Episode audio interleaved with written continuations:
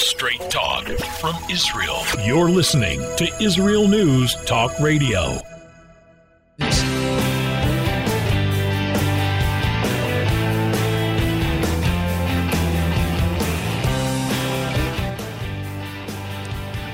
You are listening to Israel Unplugged with a special twist today. Due to the invasion of the Ukraine by Russia and Jews f- fleeing there and other Ukrainian citizens trying to get out of harm's way, we're going to be doing a special broadcast today. And I'm going to be interviewing actually your show host at this regular time, Josh Wander and he is in Moldova right now, and that is the southwestern border of the Ukraine. He is there on a mission in order to help the people fleeing and he's going to be giving us an on the ground report from what is happening there. Rabbi Moshe Lichtman, your other co host, is going to be joining us on the show as well for the interview, and then he'll be giving a uh, word about the Torah in the last segment as well. So, a lot going on. I also just finished an interview with a mother, a young mother who fled the Ukraine by car with her children and her husband. It took them over, I believe, 20 hours. They waited another 10 hours at the border of Romania, which is also just directly uh, west, uh, southwest, I should say, of the Ukraine and they are uh, trying to get to France because they have family in France. So that interview is going to be up very soon. It's probably already up if you're listening to this on a replay. Go to our homepage at Israel News Talk Radio and check out our videos, and you're going to see this beautiful young woman who had to uh, live in her car the last uh, couple of days. How, how they fled uh, even just as the Sabbath was going out in order to flee for their lives and their safety and their children. Uh, check out all of our videos at IsraelNewsTalkRadio.com. Some of them are just amazing stories. Again, I want to say there's one called Former PLO Sniper Today Loves Israel. It's an amazing story, and I hope that you'll listen. Also, Dennis Prager on fire unloading the ugly truth. You've got to listen to that to that interview as well. He was really on fire, like the title. And uh, other great videos here as well. Just thumb through them. They're amazing, and you're going to want to share them as well. We're going to be right back, hopefully, with a live interview from Moldova. Um, should be interesting. We'll be right back. How did a nice Jewish girl from Delaware end up living in Israel? Shalom, I'm Natalie Sapinski. Join me on my show, Returning Home. Meet different people who have moved to Israel. Hear their personal stories, their highs, their lows, and everything in between. Each week, we talk to experts on immigration and the process of moving to Israel. Listen to Returning Home every Thursday, only on Israel News Talk Radio.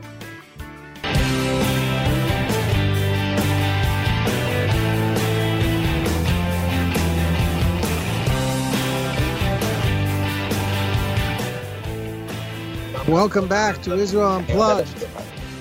And uh, as we promised you in the introduction, we have a special guest who's actually our host, but he is not in Israel. He is in Moldova. He is helping Jews uh, escape and come back, come back to their homeland. So, Josh, uh, how are you? First of all, how are you? Hi, this is uh, Josh speaking from the border of the Ukraine and uh, Moldova. I'm, I'm, right here at the border right now. Uh, we are right now doing a a, a, a fact-finding mission to see what is necessary over here, what is needed, and uh, there is a lot of need over here. There's a, a, steady flow of refugees that are coming over the border, um, both Jewish and non-Jewish, that are coming and escaping uh, the war-torn Europe right now and uh, we are doing whatever we can in order to assist them. They need many things, including uh, shelter. Of course, they need to have uh, food and water and medical supplies. and uh, we are here on the ground doing our best to try to help the, the specifically the Jewish refugees that are coming out of the Ukraine now. Josh, what group are you with? Who are you representing? Josh? So I, I was sent here uh, uh, on a mission from Israel 365. Um, I came with a delegation of United Hatzalah, and uh, we, I'm representing uh, the, the uh, Israel 365 here and other organizations uh, that NGOs that are assisting in the area. And like I said, we are there. I'm, I'm, I'm just describing what I'm seeing right now. I'm passing by a uh, tent city of uh, what looks to me as a place where they have set up for refugees, uh, that, this, that the, the state has set up for the refugees, but I don't see any refugees in this specific area. Could be that they're just preparing for a mass uh, influx in the near future. So you're wearing many hats. Um, now, now, how do you different, differentiate between the Jew, Jews and non-Jews? Is there is there any way? Are you allowed to? Uh, what exactly, you know, is the purpose? So the chief rabbi of Moldova has made it clear on all of his interviews that he is willing to assist anyone that comes his way, anyone who uh, who asks for help, regardless of whether they're Jewish or not, whether uh, regardless of what their background is. Uh, but as far as bringing them to Israel, we uh, there there are specific laws. The law of return is very clear as to who is allowed to come into Israel and and gain immediate access. I'm not talking about asylum now. I'm just talking about a regular access according to the law of return, one of the basic laws, and that is that at least one grandparent be Jewish. That does not necessarily mean that they're halachically Jewish, but uh, that would gain them access. There have been reports. I don't know if there's uh, if they're confirmed or not. That 75 percent of the of the uh, immigrants right now from the Ukraine are not halachically Jewish, but they, like I said, have at least one grandparent and are eligible under the law of return. Josh, can you tell us what city you're in and also how many people are trying to get across? I just interviewed someone. She said that the line was 20 kilometers long of cars trying to get into um, into uh, I'm going blank now. Into, Moldova? No, not Moldova. Into uh, Romania. Sorry. Poland into Romania. Romania okay. Yes, yes. So, so like as you correctly said, there there are many borders that uh, the refugees are escaping from. Moldova is just one of them, and even within Moldova, there are different uh, border crossings. Right now, we are in one of the main border crossings uh, called Palanka. It's not far from Odessa on the other side, which is the major Ukrainian city. And we are doing our, our best to, try to assess what the situation is here. Uh, we know that the situation on the other side of the border is is not not pretty. Uh, here, it's pretty tame as far as what we feel on this side. Uh, the, the course we feel all like we do all over the world. There's a you know, prices are going up, and there, there's a maybe a shortage of food and things here. But in general, things are very calm on this side of the border. Uh, on the other side of the border, there I'm sure you've heard all the reports of what's happening in the Ukraine. And uh, we are here, like I said, on the ground in order to assist wherever we can uh, the refugees that are that are pour, pouring over the thing. And again, I think that this we're just seeing now the tip of the iceberg because we we are seeing perhaps hundreds of refugees here, but we we suspect that within the very near future we will be seeing numbers in the thousands. So, so Josh, you're telling me that um, you know there are many native na- uh, Jews who are natives of uh, of the Ukraine. Okay, you're saying that they might not be halachically Jewish, but they they had at least you know some connection to Judaism, a grandfather, a grandmother, or whatever. Um, are, are, we talking about people who have been there for you know generations? Uh, you know they, they they they were there when it was part of the USSR and under under communism, uh, or these people that came from other places? Like I've understood that there's a lot of Israelis there also. Uh, what exactly? Right. What? Yeah. What are we talking about? So so so you're correct. There there are two different groups. One group is uh, are, are the native. I'm going to call them native Ukrainians. Of course, there's no Jewish native Ukrainians. We're all from uh, Israel, but uh, they got lost in the exile over there, and they've been there perhaps for generations. Uh, on the other hand, you have a, a large community of Israelis that have uh, have been living, uh, even some of them for many years, in the Ukraine. Uh, a lot of Breslover Hasidim that are in, in were in Uman and the areas around Uman, which most have evacuated by now, and they're they're on their way out. The Israelis, the ones that, that already have the Israeli citizenship, uh, have it relatively easy. They can they can easily um, get onto a plane. Uh, we're assisting with that as well. But they can get on a plane and they can go already on the way to uh, back home. The non-Israelis have a, have a process to uh, be vetted in order to make sure that they we're, we're getting the people that we want to get into the into Israel. Josh, can Maybe- you? Sh- oh, sorry, Rabbi. Go ahead. No, no, go on, go on, go on. Can you share a story with us that happened that most impressed you or, or made you feel very emotional that you've been through there? Well, I, I can tell you that I've nonstop been speaking to people here and encouraging them to come home, come home to Israel. Um, I can tell you that I have uh, I have felt um, a, a, a, a tension in the air the entire time, and uh, I, I have. I, I'll tell you two things. One thing is I was speaking to someone who was asking about how, what I felt about the management that was going on in, in the area, and uh, and I told them the truth is I, I'm very uncomfortable with the fact that there are still Jews here because I think that the Jews shouldn't be here and they should be coming home immediately. And another person said to me actually that uh, um, I, another group actually said that I was scaring them. Uh, I was scaring them because of, of what I was telling them. I, I believe that the only safe place for Jews in the world is here in is, is in Israel, and uh, that they should come home immediately. And, and and if I was scaring them, I told them I guess I was doing a good job because that's exactly was my intention. So where are they headed for? Most of them. Uh, so, I, I, unfortunately, I would I would say that the majority of them are not headed to Israel. There are a lot of them that uh, are looking to do one of two things: either they're looking for temporary refuge, they're looking to uh, move uh, as Jews have been wandering their entire eh, our entire history. They they are going from place to place. Um, they have they're coming to the Moldova. They're going to Poland. They're going to Romania and they're temporarily going to camp out there in, unless things continue to spread, and then they'll move on. There's another group that are looking to move um, further west towards Europe, and when they get to Western Europe, that they're going, they, they either already have places in Hungary or Romania or other places in Western Europe.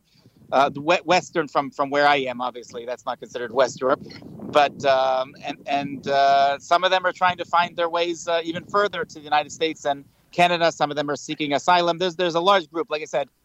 Um, unfortunately, I think most people here are hoping that this conflict is going to end soon and that they will be able to return to their homes in the Ukraine. How long will you be there? Uh, so that I, I can't really answer that question. I'm supposed to already uh, leave. I have I had a flight already, a few flights that I've been postponing, and uh, I'm here. You know, as long as I'm needed here. I may have to go back and forth because I have other obligations besides what I'm doing here. But uh, but there is a like I said a lot of need. I am not seeing besides the delegation from United Hatzalah that I was with on the way here. I'm not seeing, uh, unfortunately, all the all the NGOs uh, from uh, around the world, but Jewish organizations that uh, should be here helping out. I, I do not see them at anywhere. At least as of now, I haven't seen them. So I'm not sure where they are. I, like I said, I'm here.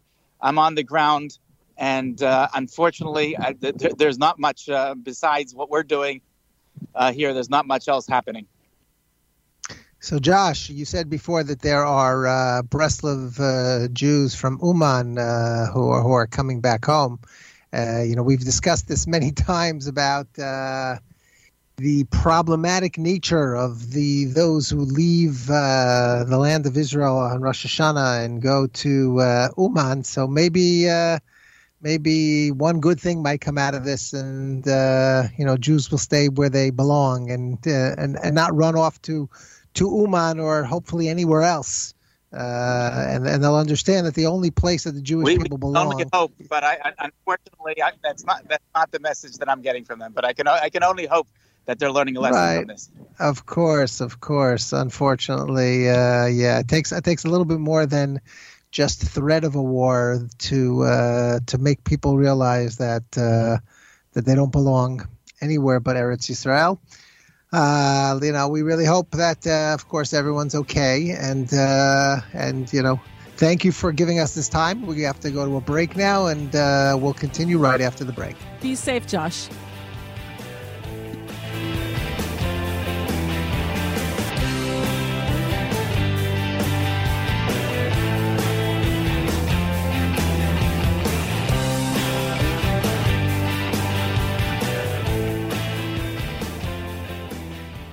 You're listening to Israel News Talk Radio.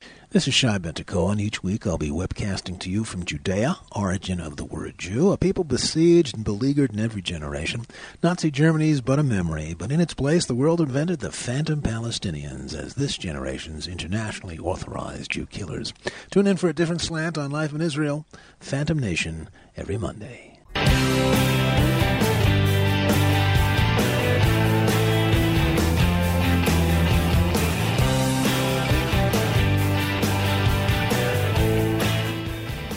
Welcome back to Israel Unplugged. Um, we had a, uh, very exciting, very meaningful discussion with Josh Wander in uh, on the ground in Moldova, on the uh, border with Ukraine, and you know, as as has come up so many times on the show, the issue of um, God sending signs to the Jewish people that it's time to come home and uh, I'm pretty sure that I've mentioned before the the, the, the idea that's found in, in the book Eim Habanim Semeichah, which I translated. Uh, he quotes the great Hasidic master Rabbi Simcha Bunim of Peshischa, uh, who who interprets a verse in Shir Shirim, the Song of Songs, Moshcheni Acharecha Narutza, that without going into all the details, that basically there's two ways God tries to uh, acquire us, buy us back, take us back from the exile. The first is to encourage us with kind words and to call us, so to say, to come back to the homeland and and beginning begin the redemptive process. But then if the Jewish people don't get the message and don't hear, so then God is forced to sometimes uh, speak to us. Let's put it this way: speak to us in a little bit of a harsher manner, and actually smite us and beat us in order to, or have a meaning, allow us to be uh, beaten by our enemies, so that we run away and we run from the exile back to the land of Israel, because God's ultimate uh, point that his ultimate goal is to get us back, is to get us back to the land of Israel. And of course, that also is only a means to get us back to his service, to make us uh, do what we're supposed to do, which is serve him fully, which of course can only be done in the land of Israel. So, so a friend of mine who is a big fan of my books and we've been in touch many times. So he recently, um, just the last, just the last few days, uh, turned to me and uh, told me that on Facebook he's been he he recently posted that piece from Eim Habanim Semeichah.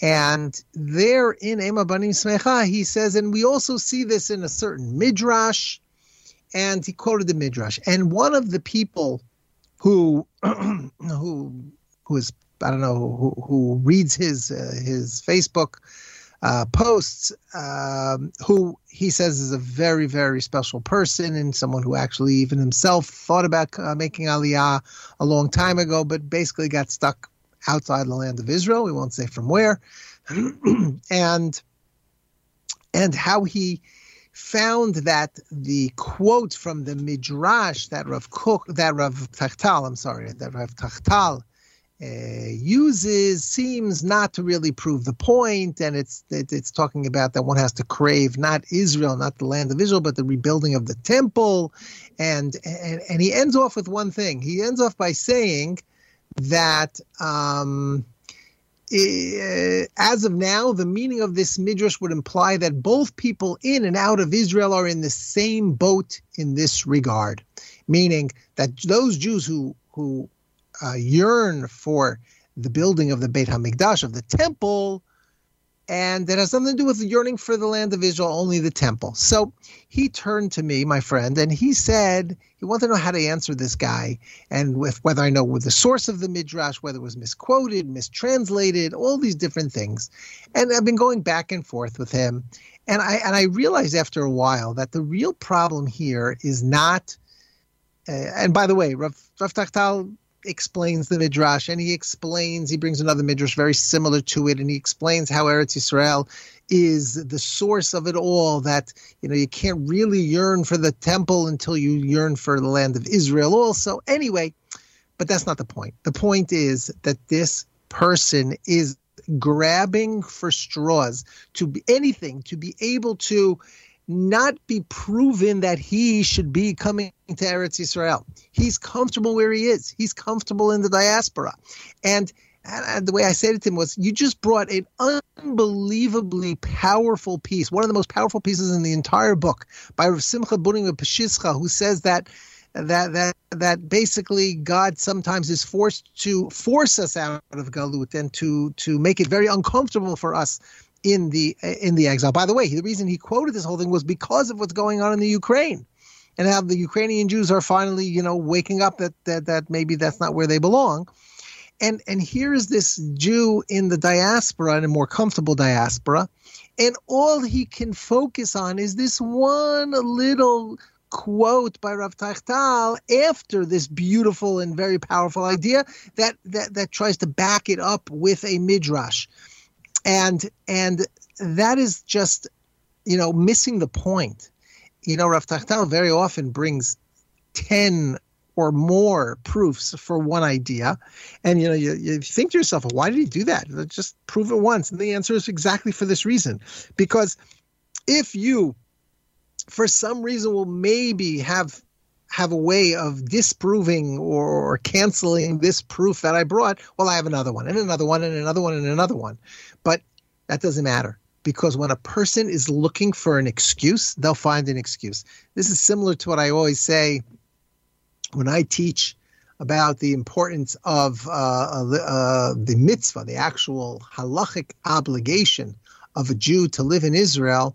So I, I usually teach that um, after I teach the importance of living in Israel for many, many months. I talk, teach about, I, I, I quote all these important these sources that are more hashkafic, more um, philosophic, that are not dry halachic sources, but uh, the sources that talk about how special it is to live in Israel, how how great one's connection to God is in Israel, much better than than outside the land, etc., etc. And I only get to the discussion of the mitzvah part, whether it's an technically an obligation to live in Israel in our day and age from a halachic perspective, I only get to that at the very end. And and people ask like, why do you do that? Why shouldn't you? Shouldn't we start off this discussion by finding out whether it's a mitzvah to live in Israel or not?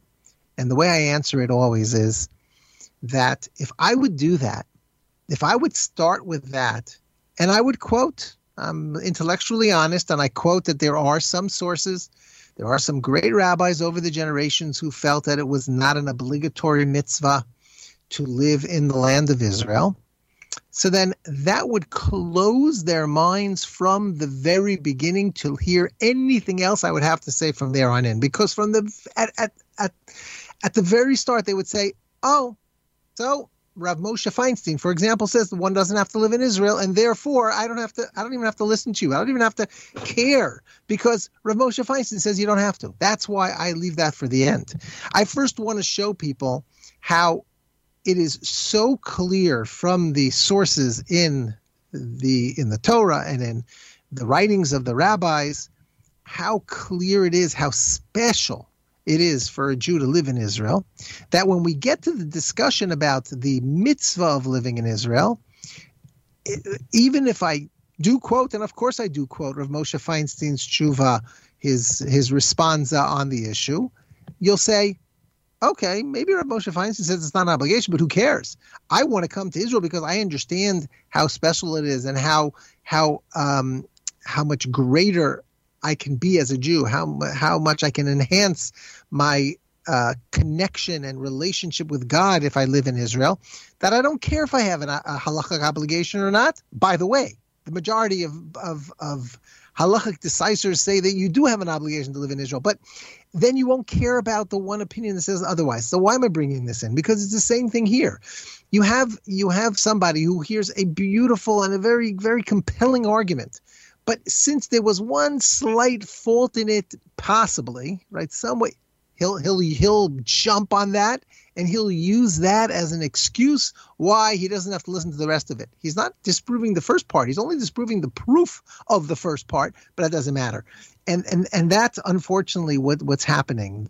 That that people are looking for excuses. You know, it's very uh, disheartening that uh, Josh told us that there's all these Jews, which I, I'm not. I'm not surprised you know, especially those Jews who are not even poss- possibly not even halachically Jews. They're certainly very, very far from Judaism. Um, not not because of their own fault, because communism, you know, deprived them of the right to learn Torah and to have a Jewish upbringing. So it's not their fault. You know, it's not surprising that they don't want to live in Israel. They want to go all over the world. They don't care. But the bottom line is that the at the end of the day, God is going to get as many Jews p- back to the land of Israel as possible. The only question is, are we going to listen to these these constant reminders, these or these subtle reminders that God gives us? So, subtle reminder could be, you know, all the great things about Israel, hearing on the news how how special a country it is, and how which you don't really hear on the news so much, but whatever. If you're listening to the right stations and you can you can hear it, those that's one way. And then you know Hashem will will send us uh, some subtle hints. You know you're not getting the you're not getting the point. I think you should wake up. And he sends to the beginning of a war, and then we don't want it to get to the point where it's like in the Holocaust. That's what Tal was talking about. That that that Hashem has to really really punish us in order to get us to to get out of there and to run away and and I think that is the message. That is the message here that Jews throughout the world we have to understand that galut, the exile, is exactly that. It's an exile. It's a punishment. It's not where we belong. We belong in the land of Israel, and sooner or later we're going to have to get there. We better. It's better if we get there sooner and you know on our own two feet and with all of our wealth with us than to wait till it's too late. We'll be right back after the break.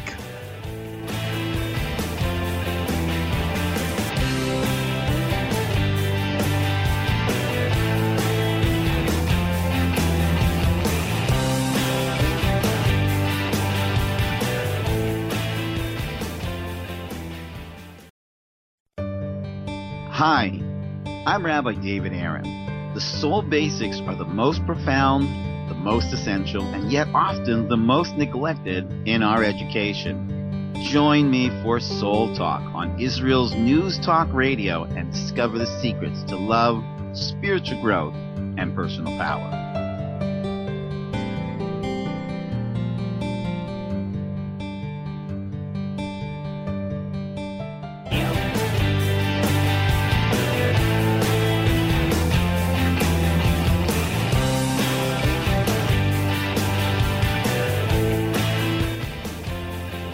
Welcome back to Israel Unplugged. Uh, so, this is our last segment, and we're going to uh, ask our uh, producer, Tamar Yona, to, uh, to share with us some uh, interesting articles that she recently read.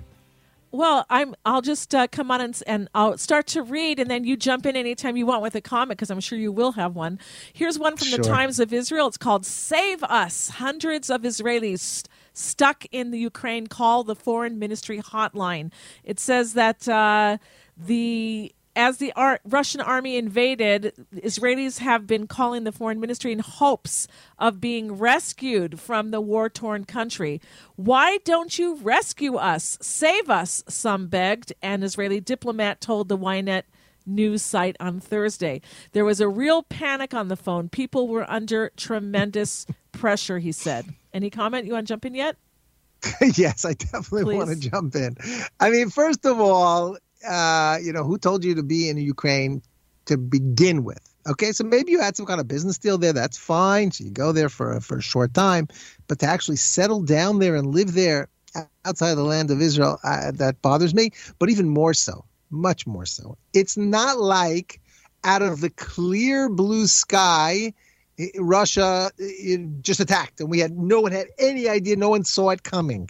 It's been it's been uh, predicted for the last how many months? There's something called a military buildup. You didn't see that coming. You thought it was just a joke. You didn't think it was going to actually happen. Really, you didn't get out of there in time. This is the this is the problem with the Jew throughout history. They they're given they're given hints, as I said before, and they're given you know signs, and they just ignore the signs. They ignore what's what's written on the wall it's really a really a big problem. What yes, wishful thinking and denial. So let me continue here. The foreign ministry estimated there were around 8,000 Israeli citizens still in the country, including 200 families in Uman near the tomb of Rabbi Nachman of Breslov. By the way, when they ah. say Israeli citizens, 8,000, people need to realize that some of these Israeli citizens are Arabs who are studying abroad. Um, and just keep that in mind. We did not believe no, for a moment. No, so all of a sudden now they like the state of Israel. Now, now, now they love us. They want us to come and save them.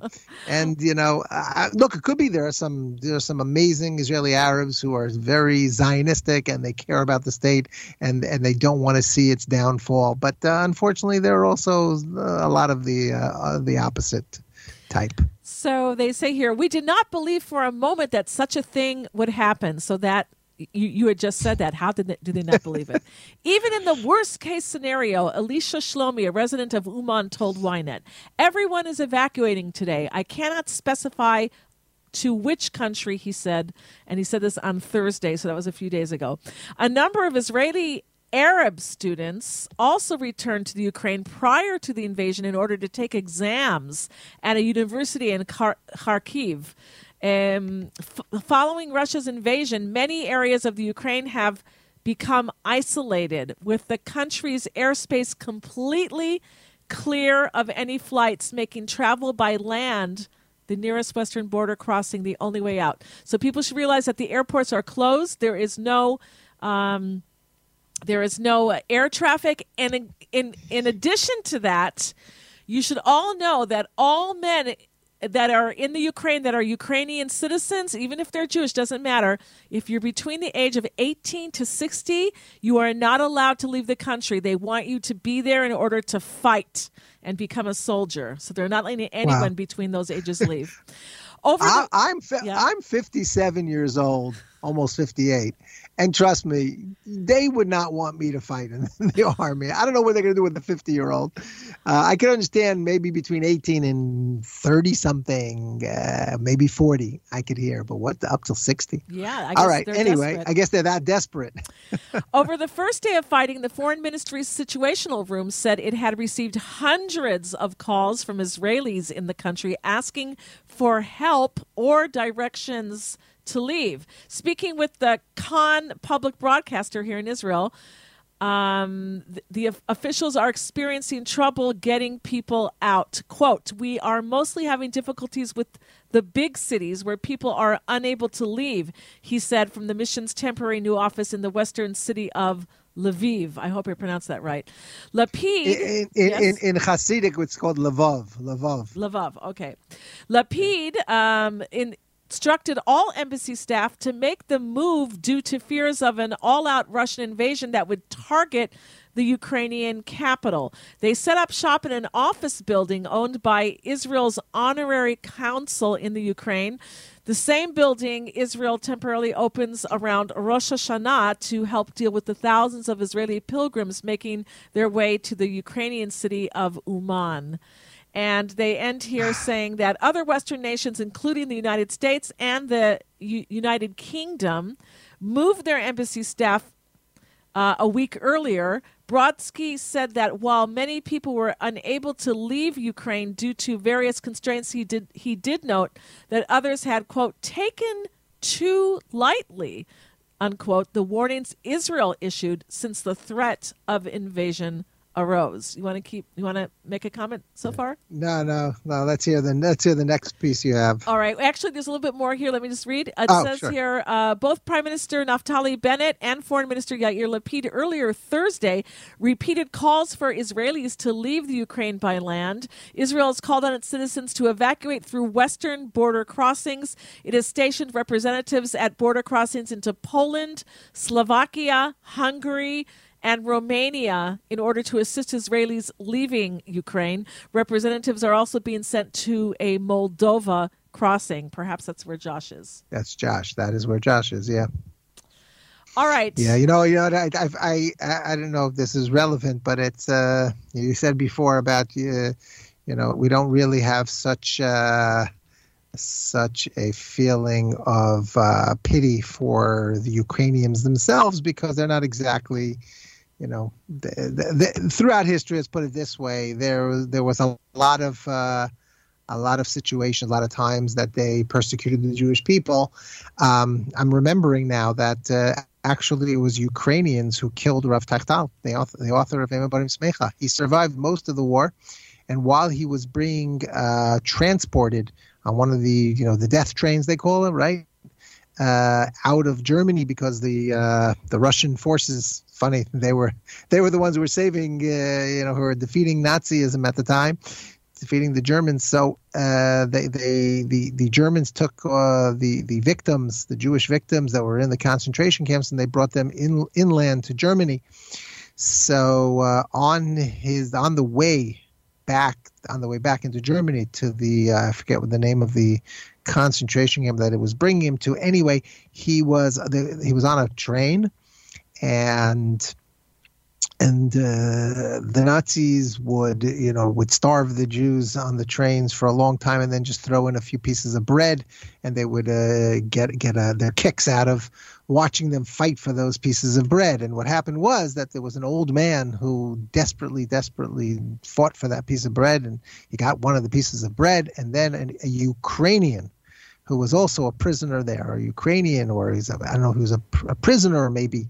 And they they were also working with the Nazis, whatever it was. Tried uh, took it away from him, and then Rav Teichtal, who was a sixty-year-old man, he stood up to him, and don't forget, he also was starving, and you know had been been through Auschwitz and and other terrible things. He stood up to him and he said, "Don't do that. You have to give him that piece of bread. Give it back to him." And everybody there told him, "Stop. Don't don't get involved. It'll cost you your life." And he said he can't stand by and watch when this poor Jew needs that bread so de- desperately. He can't just stand by and not say anything. And he did. And the Ukrainians who were there, the Ukrainian officers, or or or the they were also uh, again they were also prisoners. They they rose up and they beat him to death. They beat to death this great great tzaddik Rav Yisachar Shlomo Teichtal. Uh, along with many other many other situations and uh, that that that Ukrainians killed uh, Jews. So we're just uh, mentioning that uh, at this time. Right. And uh, though uh, we here in Israel are always praying for the safety of all the civilians that are in danger, uh, we also recognize the fact and remember that the Ukrainians were extremely vicious to the Jewish people throughout history. And they, um, eh, they, they say that even before the Jews saw a Nazi soldier, the Ukrainians were already killing the Jews there. So um, there's, there's not a lot of good feelings towards the Ukraine in that sense. But at the same time, we are, we are all brothers and sisters, and we're praying for the safety of everyone. Uh, doesn't matter Russian or Ukrainian or, or anywhere in the world. All right, Rabbi, we only have like a minute left. Um, let me just read you the Okay. headline, and then you can comment Yeah. and say goodbye. Israel's now readying. Uh, this is from the Jerusalem Post. Uh, they're saying Israel's now readying for 10,000 immigrants from the from the Ukraine in the coming weeks, and that was just published on the 26th of February, which was two days ago. We're talking, uh, I guess it was Saturday night. Go ahead. Yeah. So look, let's hope uh, that these ten thousand are are halachic Jews. Um, again, as I said before, even if they're not, we have to have pity on them, and it's not their fault that they're that they that their ancestors married out and you know uh, uh, that they are no longer halachically Jewish because it was all communism's fault. It was all you know the lack of uh, Jewish education. So maybe this is the way God is you know bringing them back somehow to the Jewish people. We just hope that uh, let's put it this way. Uh, I'll end with this. The Gemara says in Megillah that war is the beginning of redemption. Believe it or not, the Khatam Sofer says, based on that Gemara, that we're not supposed to pray for a war to end. We're supposed to pray that Jews shouldn't be hurt. And that's what we should be pray for. But we hope that this will be the final war that will bring the coming of the Messiah, the real, true Mashiach. Rabbi Amenu, speedily in our days. Amen. Amen. Thank you.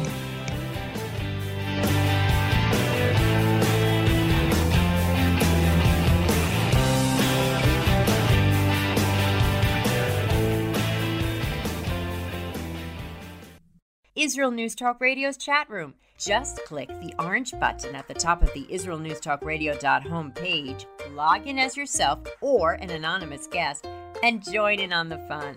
You'll meet other listeners from all over the world who listen to Israel News Talk Radio, and you can make new friends.